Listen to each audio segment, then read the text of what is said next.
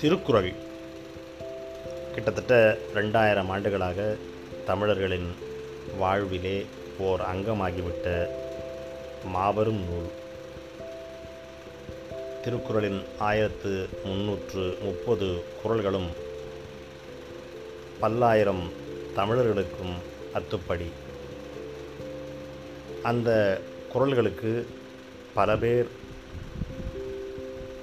பொருள் எழுதியிருக்கிறார்கள். அந்த காலத்தில் மு. வரதராசனார் அவருக்கு முன்னால் பரிமேலழகர் இப்படியெல்லாம் பிற்காலத்தில் கலைஞரும் கூட.